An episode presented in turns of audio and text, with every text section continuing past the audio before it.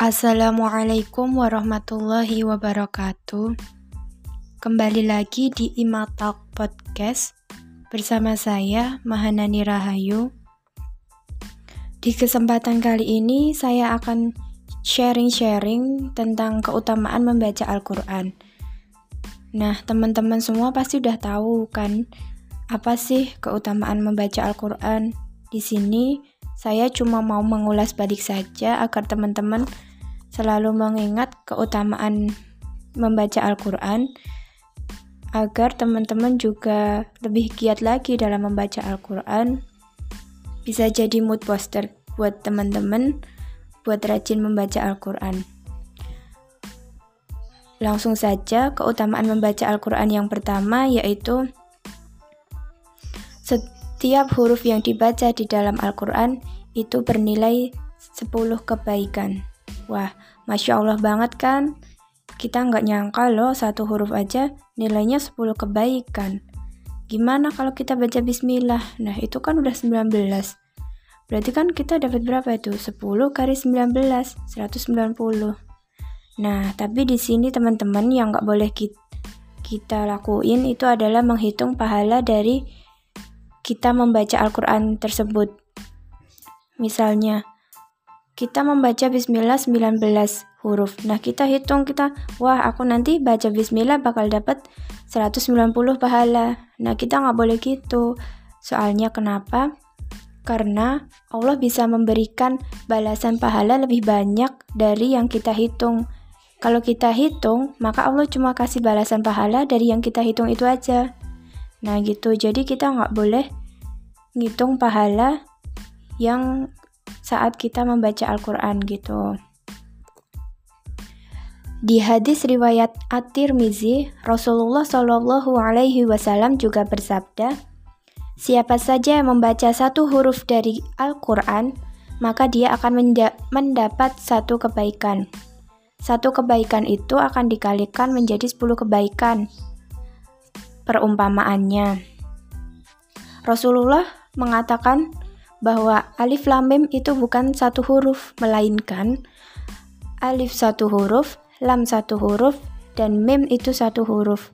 Wah, kita baca alif lam mim aja kita udah dapat tiga huruf. Berapa kebaikan nih, tapi kita tetap kembali yang ke awal tadi, kita nggak boleh ngitung berapa kebaikan yang kita dapat saat membaca Al-Quran. Keutamaan yang kedua yaitu kita mendapatkan dua kali pahala saat kita masih membaca Al-Quran itu terbata-bata atau belum lancar.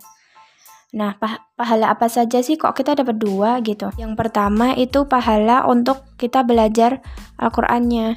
Wah, kita kan bela kita belajar aja udah dapat pahala.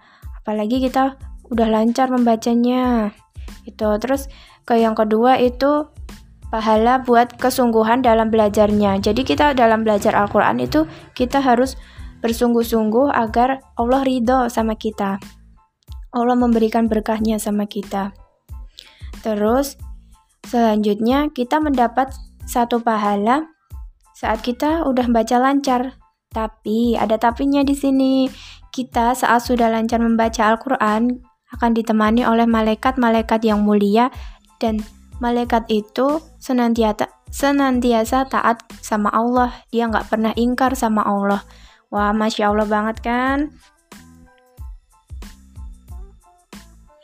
Dalam hadis riwayat Muslim, Rasulullah Shallallahu Alaihi Wasallam juga bersabda, seorang yang lancar membaca Al-Quran, maka saat membacanya, ia akan dibersamai oleh malaikat yang mulia dan senantiasa taat kepada Allah.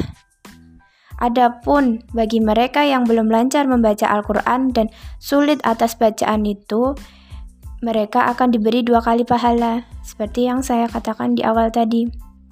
Yang lain itu kita bisa dapat syafaat dari Al-Quran. Jadi kita harus baca Al-Quran itu setiap hari biar kelak di hari akhir kita dapat syafaat. Terus Al-Quran itu juga menenangkan hati, menyejukkan jiwa, menenteramkan kehidupan. Jadi kita nggak mudah gelisah. Terus dari pengalaman saya pribadi, Ketika saya sakit, saya pasti membaca Al-Quran. Dengan membaca Al-Quran, insya Allah sakit yang saya derita itu berkurang. Kayak lega banget gitu loh. Jadi kok aku tadi sebelum baca Al-Quran kok badan aku capek-capek, badan aku kok nggak enak badan gitu, kayak masuk angin. Nah, setelah baca Al-Quran, Alhamdulillah sakitnya berkurang, sakitnya hilang, begitu teman-teman. Nah, itu itu saja sharing kita kali ini. Bila ada salah kata, saya mohon maaf. Bilalhi taufik wal hidayah. Walhamdulillahirrabbilalamin. Wassalamualaikum warahmatullahi wabarakatuh.